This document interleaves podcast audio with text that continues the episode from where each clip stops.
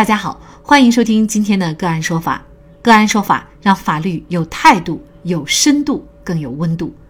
我是方红。今天呢，我们跟大家来聊一下，山东一女子替朋友接送孩子，导致其意外受伤，被孩子父母告上法庭。据澎湃新闻报道，家住济南的张女士和杜女士是熟人和朋友关系，两家的孩子同在一所幼儿园上学。张女士一直在家专职照顾孩子，时间充裕，而杜女士和丈夫都在中学上班，经常无法按时接送孩子，所以杜女士经常让张女士接孩子的时候一块儿帮忙接上自家孩子佳佳，并且佳佳经常和张女士家的孩子在一起玩，有时呢也在张女士家吃饭。张女士说，只要杜女士通知她接孩子时，她就一块儿接上佳佳，这一接就是2年半，并且呢还是无偿的。而2019年6月19号下午4点多，因为一个意外，两家的关系闹僵了。张女士在幼儿园接孩子以后，佳佳要和张女士的孩子一块玩，不回家，但佳佳家长还要回单位上班，和往常一样，佳佳父母就把佳佳留给张女士后就去上班了。当天傍晚，张女士送佳佳回家的时候一直十分小心，但是没想到意外还是发生了。当电动车行驶到某一路口的时候，佳佳突然从电动车后座上掉下来，张女士立即停车，并且第一时间通知了佳佳的父母。第二天，佳佳被送到了济南市儿童医院接受治疗，入院诊断为左手环指、小指皮肤挫伤，住院6天，经医保报销以后，共支出医疗费7757元钱。事后，张女士去看望的时候留下了2000块钱。事情发生以后，杜女士将张女士告上法庭，要求张女士赔偿佳佳医疗费、护理费、交通费，一共计6657元。济南市济阳区人民法院一审认为，本案中事故发生在市区道路，张女士骑电动车载着她的孩子和佳佳两名未满12周岁儿童出行，明显违反了关于非机动车载人的规定，对本次事故的发生应当承担相应的责任。但是牛某奇、杜某倩作为佳佳的监护人，明知张某某驾驶非机动车载佳佳出行可能存在风险，仍将佳佳交付张某某，其对本次事故的发生也应该承担相应的责任。因此呢，判决张女士赔偿原告佳佳医疗费、护理费等费用呢，一共是3989元。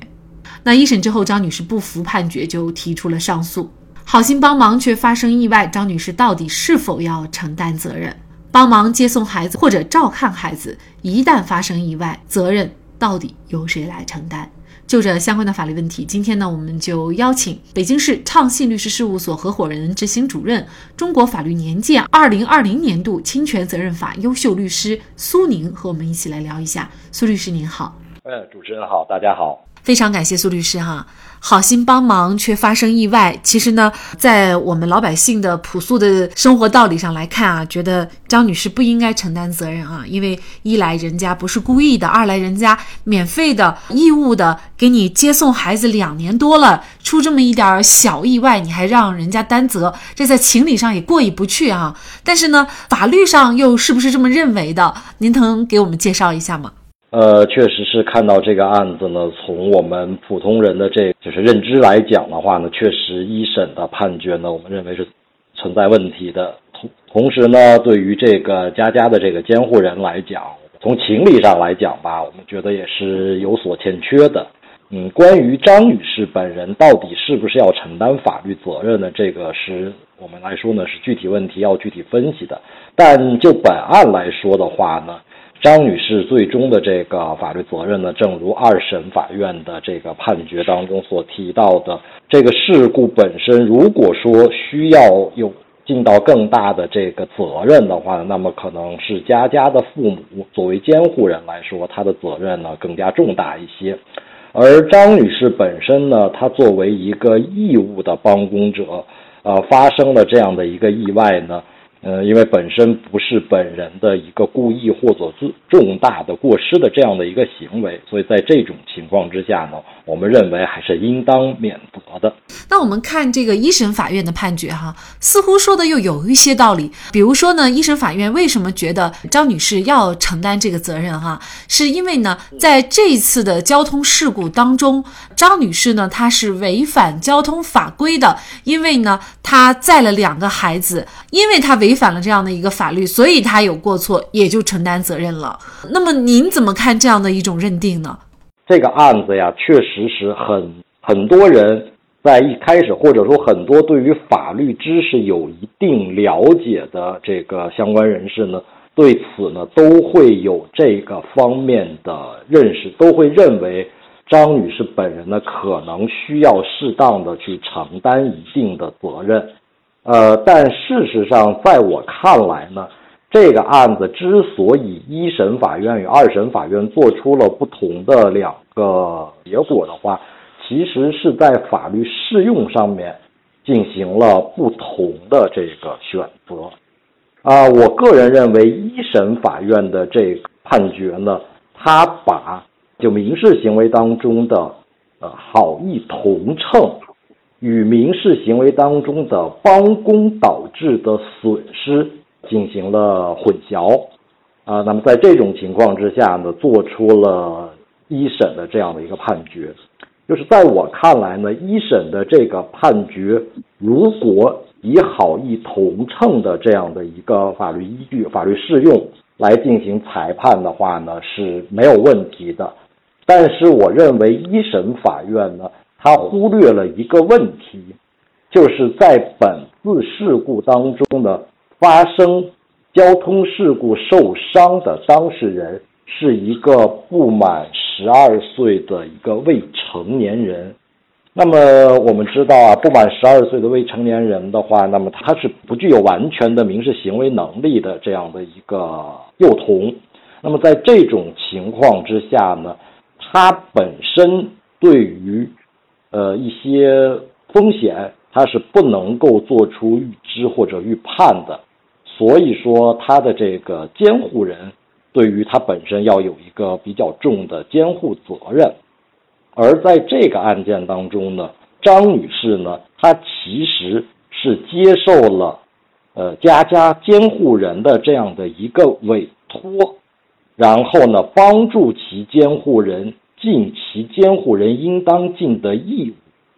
基于这样的一个行为，最终呢对佳呢造成了一定的伤害。那按照法律规定呢，这种无偿的帮工如果对第三人造成损害的话，那这个损害结果是要由被帮工人来承担的。所以这等于是说是佳父母的责任，造成了佳的这样的一个损害，那么当然也由佳的父母本身自己来承担相应的责任。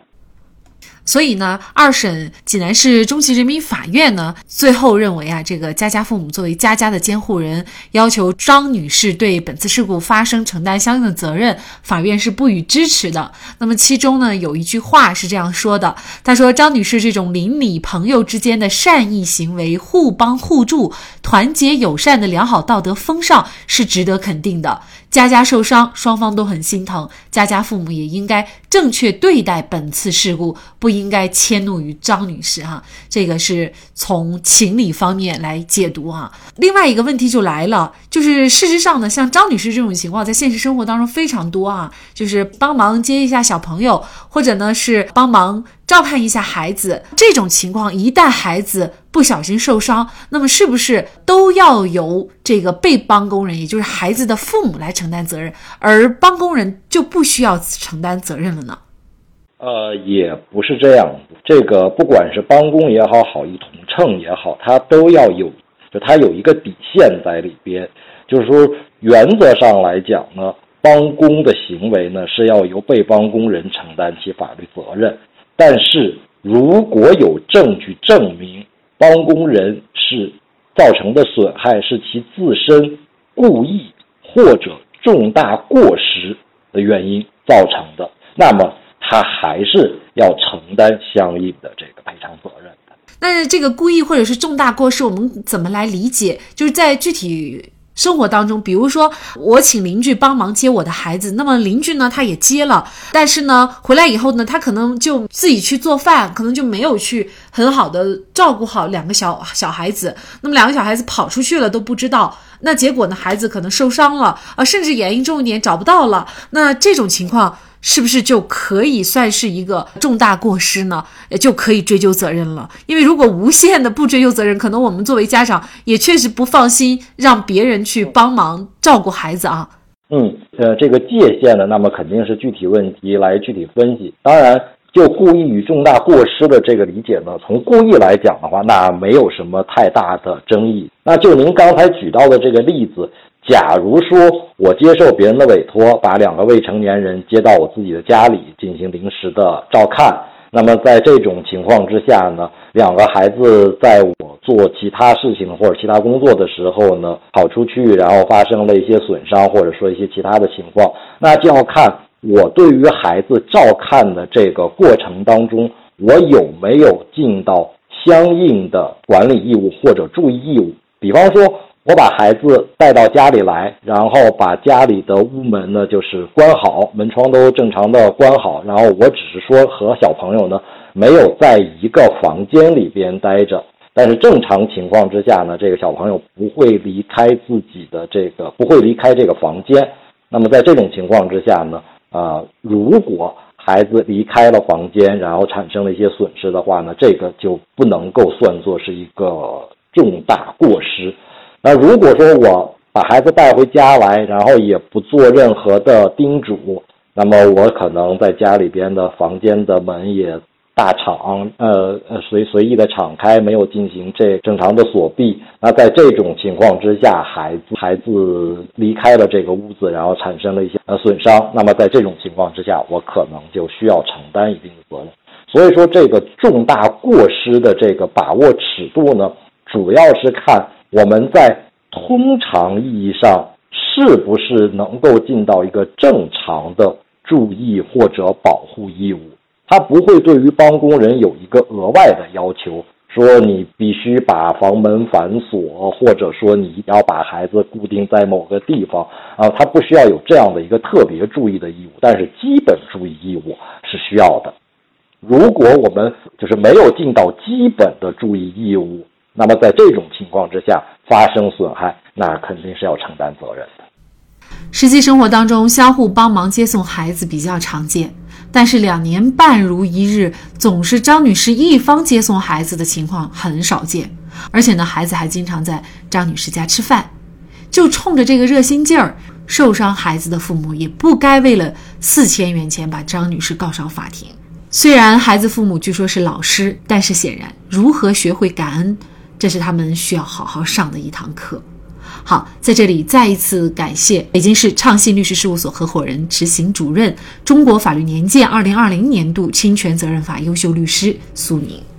那更多的案件解读以及呢我们的线上视频讲法内容呢，欢迎大家关注我们个案说法的微信公众号。另外您有一些法律问题需要咨询，都欢迎您添加15974827467这部手机号的微信号向我们进行咨询，我们会将您的问题转给我们专业资深的律师进行解答。好，感谢您的收听，我们下期节目再见。